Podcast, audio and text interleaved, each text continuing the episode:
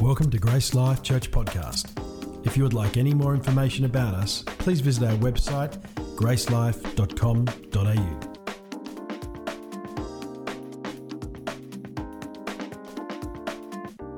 If you have a Bible, you can turn to Matthew chapter 5. That's no surprise where we are today.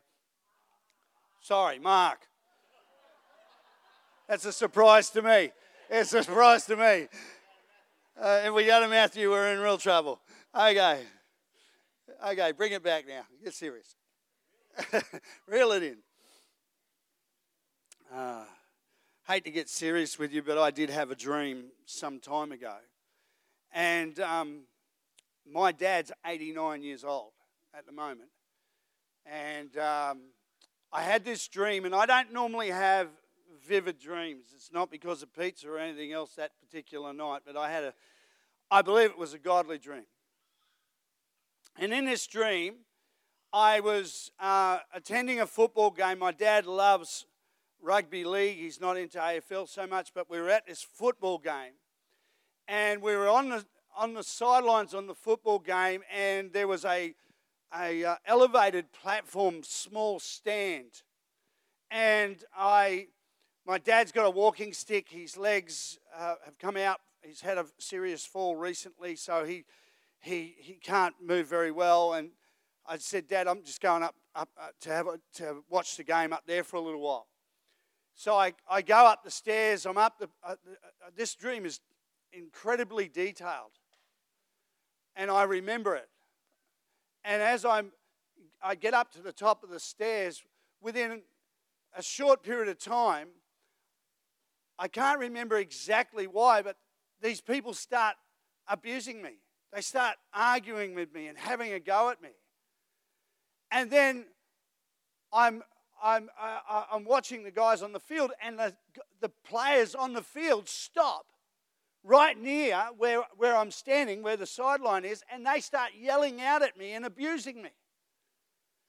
And I, I, I started to get in the dream, I was a bit concerned at what was happening. All of a sudden, out of nowhere, my father started to scale the stairs with his walking stick, gets to the top of the stairs, and is out of breath, can't breathe. I walked over to my dad. I said, Dad, what are you doing? He said, You needed my help.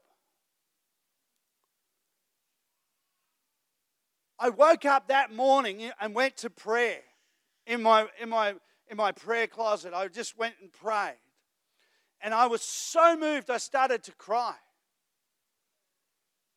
Because only in the last maybe 20 or 30 years, I've really had a sense of the sacrifice that my father paid for me.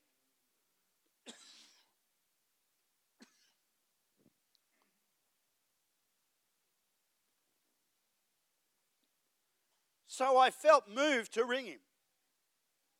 And when I rang him, excuse me, when I rang him, typically he didn't, he, he's trying to put up his little barrier. My dad doesn't like getting too emotional, you know. And some of you know part of my story that we didn't talk for 15 years and we had major problems, and it hasn't been like that for the last 25, 30 years or so, so it's been great. But my dad, I'm, I'm saying, Dad, I want to say something to you. He says, No, no, no, son, you don't. I said, Dad, I want to say thank you for everything you've ever done. And I was crying on the phone. I was so moved by that. And I rang my dad to express my sincere thanks to him. But my dad's not a perfect dad. My dad's a good dad, but he ain't perfect. And without the intervention of the Holy Spirit, our relationship would have been a shambles. As we look into this portion of Scripture this morning, we're going to be looking at the life of Jairus, a, just a snapshot of this man's life. But as we ended chapter 4 and we were looking at the parables, as you're reading through this, and I'm glad we're all on the same journey, hey? Reading through the same book. We're reading through the parables, and Jesus goes from teaching to authority and he got he, it's, a, it's a, a transition from a place where he teaches to a place where he begins to stamp authority exhibit authority show authority. And it began to dawn on me that that's exactly sometimes what's needed in christianity is that we just don't fill our heads with all these teachings and various things but we actually move to a place of practical application of the authority of the word of god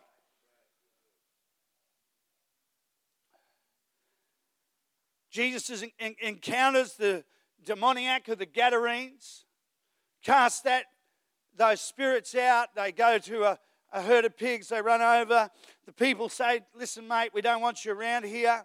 Then uh, uh, we we come to another portion, and this is where I want to focus on. You can read, read with me from Mark five, verse twenty-one. It's two stories intertwined but examples the heart of compassion of Christ and a direct reflection on the Father heart of God.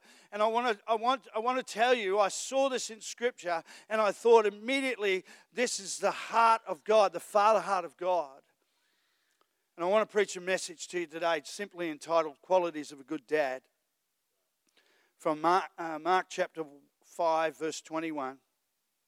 Now, when Jesus had crossed over again by boat to the other side, a great multitude gathered to him, and he was by the sea. And behold, one of the rulers of the synagogue came, Jairus by name, and when he saw him, he fell at his feet. That is, Jairus fell at Jesus' feet and begged him earnestly, saying, My little daughter lies at the point of death. Come lay your hands on her that she may be healed and she will live. We'll just pause it there, and I just want to pray and ask God's help. Father, we thank you for your heart being revealed in the way that you sent Jesus, but also in the life of this man, Jairus. I pray you anoint this message, these words, and that it would speak to people's hearts and people be encouraged and inspired in Jesus' name. Qualities of a good dad. Number one is humility. You read this scripture, and sometimes the perspective that we have is often uh, shaped by modern culture. And if you don't study it out, very often we just flick over the uh, little phrases that are said. But as we've seen already through Mark, Jesus polarized people.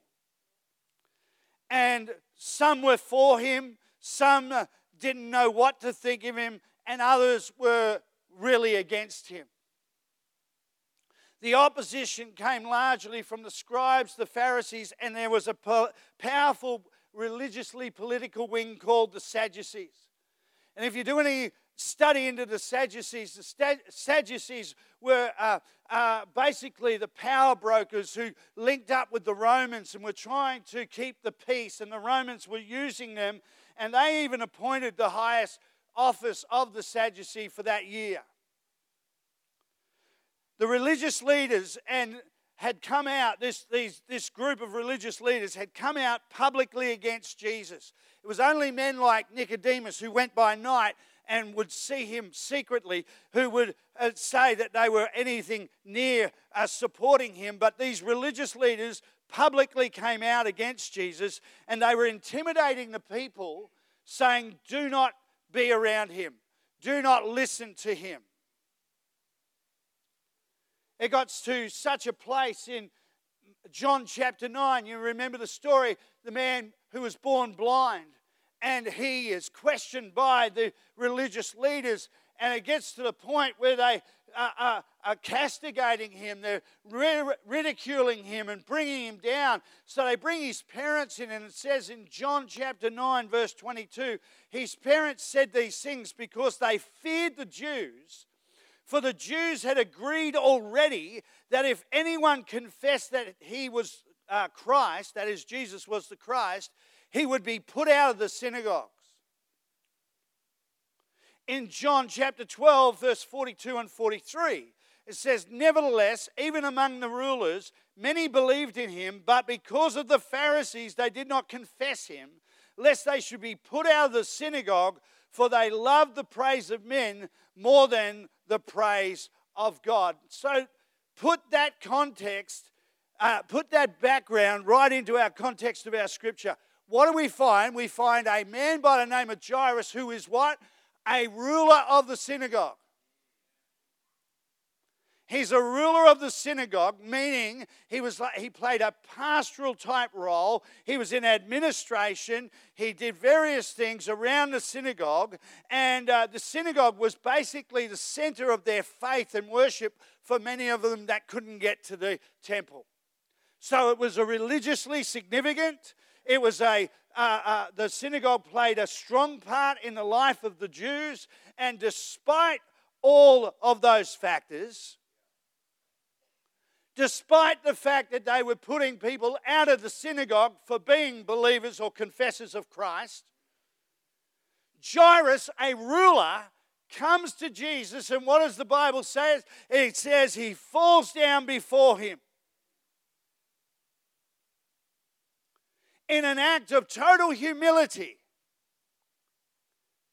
this father, this desperate father, seeks Jesus. Good men seek Jesus in humility and reverence. For Jairus, this was religiously, socially, politically dangerous, even financially threatening. Because Jairus received, uh, no doubt, received some sort of financial support as he was dedicated to the, the local synagogue and oversaw the administration of things. Jairus disregarded the possible consequences that he might suffer to come to Jesus. So often, people have a reason why they can't come to Jesus. Good men will come to Jesus in humility and reverence and put aside any possible consequences religiously, politically, financially to seek Jesus.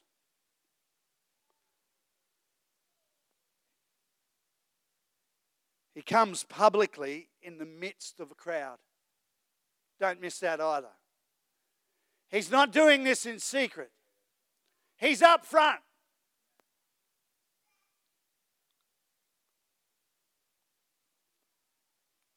He begins to plead with Jesus to come to his home. For the sake of his daughter, he laid down his prestige, his position, and his power in society. Gary likes that, three P's. He laid down his position, his power in society, and his prestige for the life of his child. That's what good fathers do. Unfortunately, this isn't the story for every father child relationship. This is not always the case that men humble themselves before the Lord because a lot of men think that they have, if they can just set their minds on something, they can do anything.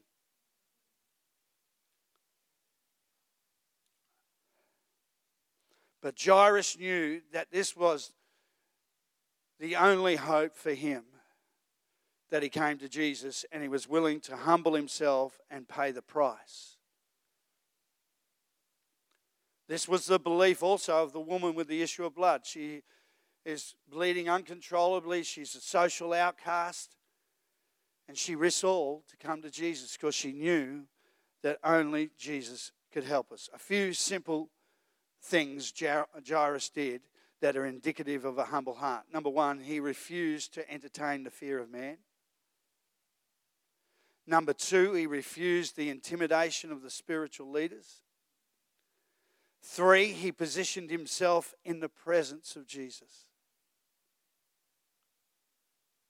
Four, he bowed in submission before Jesus. That it's, it's not just putting yourself in the presence of Jesus, it's being in submission to Jesus. Five, he bared his heart before Jesus and 6, he expressed his total confidence in Jesus. First quality of, good, of a good dad is humility and humility before God. Second one is faith. I see two aspects to this man's faith and two, two obvious ways this man possessed and expressed his faith. The first thing is his words. Men, be careful of your words. Because you have the power to inflict physical pain on somebody, but you also have the power to inflict emotional pain on people by your words. I've been known at times to shout people down only because I, I was defending my own pride and not being humble. I thank God that God has shown me that it's, if you can't say something good, it's better off saying nothing at all. But if you're going to say something, say something of faith.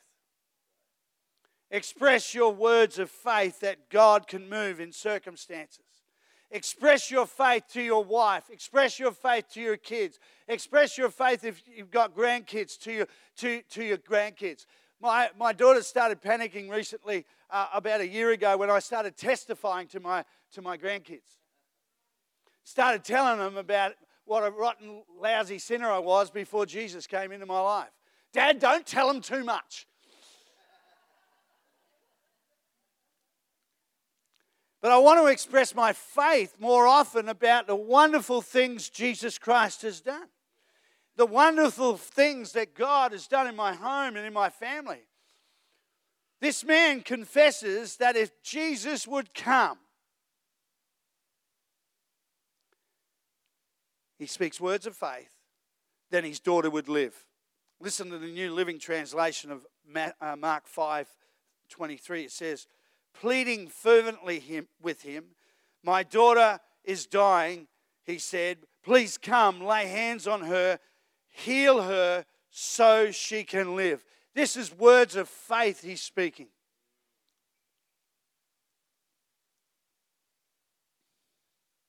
In another translation, lay hands on her uh, that she may be healed, and she shall live. Jesus taught us in Matthew chapter 12 whatever is in your heart determines what you, what you say.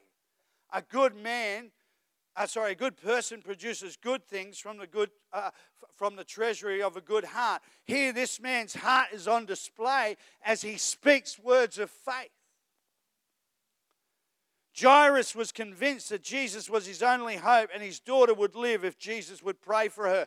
This is both logical and it's a mystery. It's logical. Let me explain. It's logical because this man had obviously watched Jesus for some time. He's a thinking person. He's not your everyday dumbed down form of male, male, uh, uh, male uh, uh, uh, just walking around saying, I don't know. He actually thought about this. He looked at this. He looked at the situation. He watched what Jesus was doing. He probably heard what others were saying about him, as well as what the Pharisees had said. He thought about it. He said, I'm going to believe that this man can heal my daughter. It was logical. Undoubtedly, Jairus had heard the stories. Undoubtedly, he'd been somewhere where Jesus had done something, even as he interacts with Jesus in this very moment he witnesses another miracle. Jesus heals this woman with the issue of blood right in front of his eyes. It's logical. Don't let anybody tell you it's illogical to believe in Jesus. It's perfectly logical. It fits the absolute scenario of eternity that God, in His grace and mercy, would come and lay and be uh, uh, and, and lay His life down for us, so that we would be with Him. But healing is also a mystery. We don't understand it. It's supernatural. But in desperation, He comes. Men, how desperate are you that your children are raised in a godly home and that they live for God? Granddads, how desperate are you that your grandchildren live for God? Does it take you to the place of prayer every day? Does it take you to the place where you testify? Does it take you to the place where you say, when everybody doesn't want to come to church, and you say, Come on, let's go, and lead the way? Oh, don't throw anything at me. Yeah, I said, lead the way, man. Ah, we'll just do what the missus says. Good luck with that. God places responsibility on you, man. It's all right, I'm leaving after the service, I'm flying out. Seriously, I made some critical mistakes in the early years of my marriage, and every, every husband knows what I'm talking about. And there were times when I sat with my pastor and he said, Gaff, you just need to make the right decision. Lead. Show the way. This man, he didn't understand the miracle that could transpire, but he just put his faith in Jesus. And his words of faith came from a desperate heart. And he considered it and he said, I'm going to believe God. The second thing he did was his actions of faith. Jairus put himself in the right place physically at the feet of Jesus. Faith has an action component to it. Jairus came to Jesus. Jairus went to him and said, I've got to get you and I'm going to bring you into my home. In fact, even as Jesus is temporarily, temporarily waylaid and, and Jairus remains in that place, he doesn't just say, Oh, well, he hasn't got time for me, he's helping this woman. He doesn't throw the towel in. He says, Yep, no worries. Okay, I'll wait here. His actions speak faith. Verse 35 and 36 in the New, Translate, uh, New Living Translation says, While he was still speaking to her, messengers arrived from the house of Jairus, the leader of the synagogue. They told him, Your daughter is dead. There's no use troubling the teacher now. But Jesus overheard them and said to Jairus, Don't be afraid, just have faith. Even as he gets the news that his daughter is dead, he still has the action of faith. And what is that? He takes Jesus to his home. Jesus encourages him, don't be fearful. Jairus receives that encouragement and he takes Jesus to his home, and we understand very clearly the, out, the outpouring of that was that his daughter gets healed. But let me say to you this one one phrase good dads bring by faith bring Jesus into your home. Good dads by faith bring Jesus into your home. Make Jesus the center of your home. Not the football. Not your child. Child centered parenting is going to get you guys in trouble when you're married later on in life. Make Jesus the center of your home, not the mother in law, not the job. Oh, we've got to have double income because we've got to have all this stuff. Make Jesus the center of your home by faith.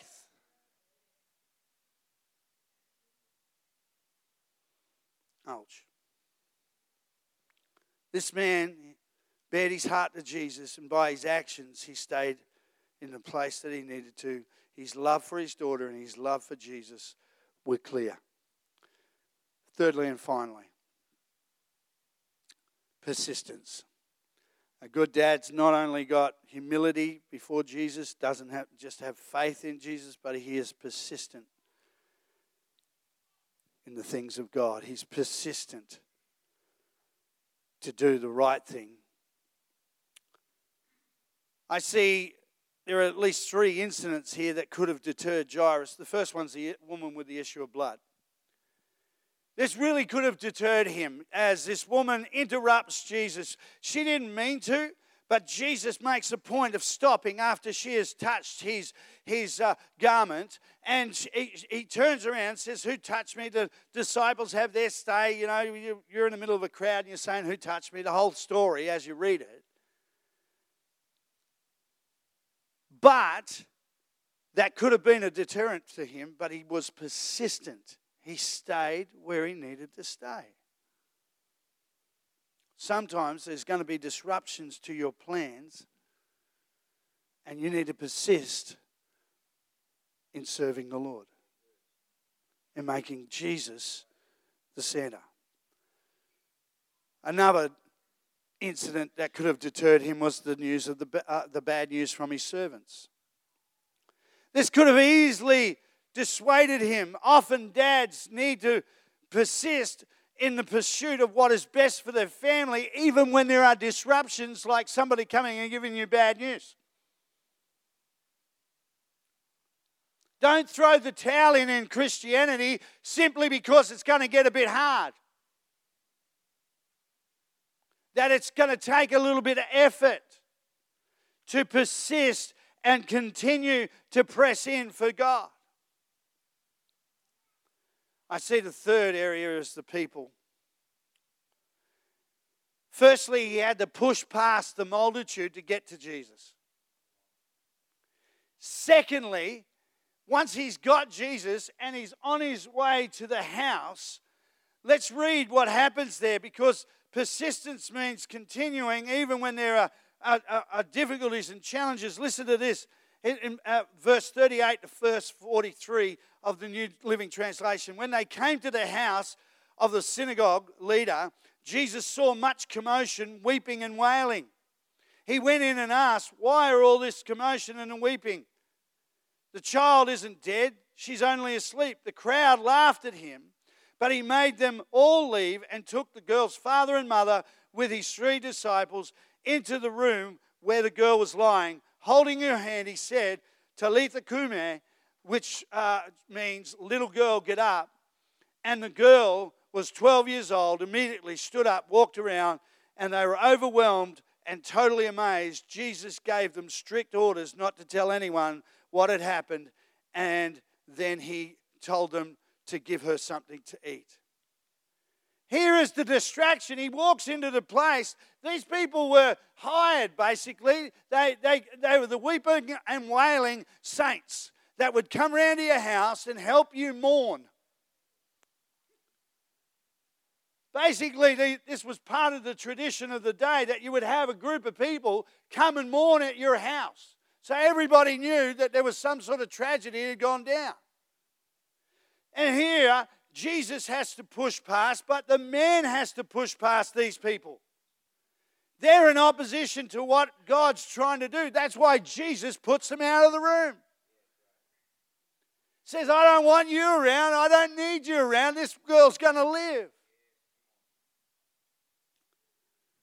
Good dads learn to filter out the voices in the crowd who you're going to listen to and who you're going to put aside. Because sometimes there's going to be sharks in the water. Coming after your kids, coming after the blessing of God in your life. And you're going to have to carry your kids through those times. Good dads seek God. Good dads bring God into their home. Good dads push past every obstacle. Good dads are persistent despite the difficulties and the challenges of life. Jesus became the center of Jairus' house, and that brought, apart, brought about a miracle. My final comments, and I want to close with this. Might get Elise up now to play some play on the keys for us. I want to encourage fathers here today to be like Jairus. Regardless of what others would say and do, that you would put Jesus as the center of your home.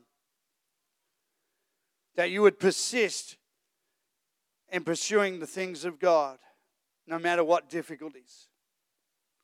If you're not that man that you could identify with Jairus and become that man, then you can be.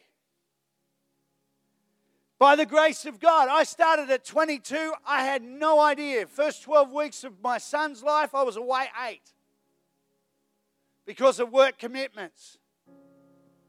My wife went through uh, uh, postnatal depression. She's ringing me up. She's crying on the phone. I'm ringing. Uh, her parents are coming up from Brisbane. We're living in Darwin. Uh, I'm away from church. I'm not living for God with all my heart. I had to make some decisions. For three years, for the next three years, I was regularly in my pastor's office getting counseling on my marriage. And he kept pointing me back to Jesus, to humble myself before the Lord, to seek God, to be a man of faith, and to be a man of persistence in believing that God can change me on the inside. If you're not that man today, that if you're nowhere near Jairus, if you're nowhere near the example, as Ali was saying, the example of our Father in heaven, the Father heart of God, don't just give up and say, I can't do it. Don't throw the towel in.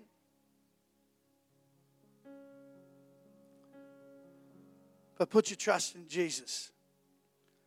And that God's grace is going to help you by transforming you.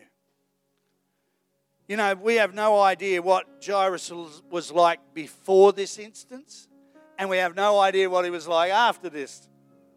We get this small snapshot of his life.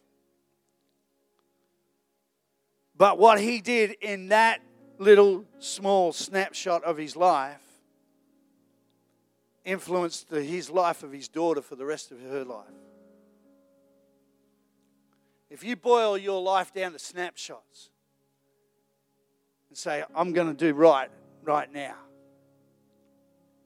I'm going to do my best right now, that'll help you. You know, as a teenager, I basically despised what my dad did. Divorce was a horrible thing. I was only six when mum and dad divorced. And I watched them fight, and dad did this and dad did that. I could complain all I like about how bad dad was. But when I became a dad, I started to think about how my dad worked two jobs to support two families and to put all his kids through good education. I started to remember that dad taught me to always elevate truth.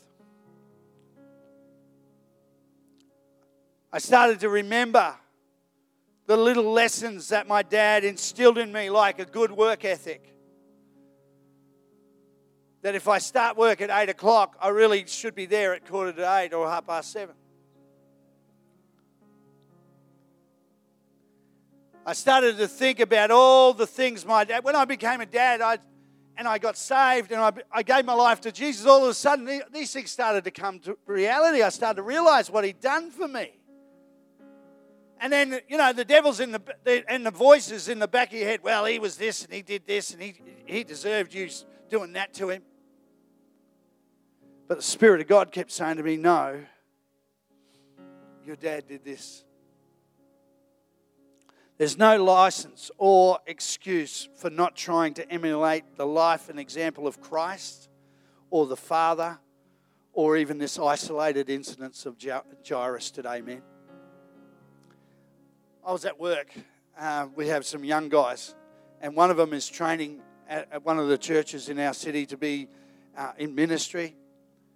And uh, I said to him, I said, Eli, um, his name's Elijah. I love it. You know, I said, Elijah, what, what would Jesus have done in that circumstance? We were talking about something. And he snapped back really quickly. Said, I'm not Jesus. And I said, We're all being conformed to his image. By His grace, He wants to transform, that you actually become a Christian, a follower of Christ, and take on what He has, what He is. See, there's no excuse for dumbed down Christ, uh, male masculinity today where you just say, oh, it's just, uh, I can't do it. In Christ, my, my Bible says in Romans, you're more than a conqueror. Philippians tells us that you can do all things through Christ's strength. By the grace of God, I am what I am. He's transforming us. We can, we can become better dads. I'm not saying you're a bad dad, I'm just saying there's room for improvement. I know there is for me. How about you? Rather, we should seek to become just like the Father, the Father heart of God. It doesn't, you don't have to be a Bible student to see the Father heart of God here, is it? When He sacrificed everything, where the Son came in humility humbled himself, came and dwelt amongst us. The Father heart of God is real. And that's what beats inside of me. I don't think there's anything I, could, I wouldn't do for my kids and my grandkids now.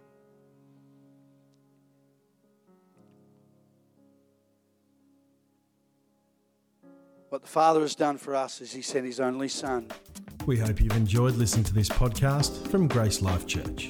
For more information about us or any of our services, please visit our website at gracelife.com.au.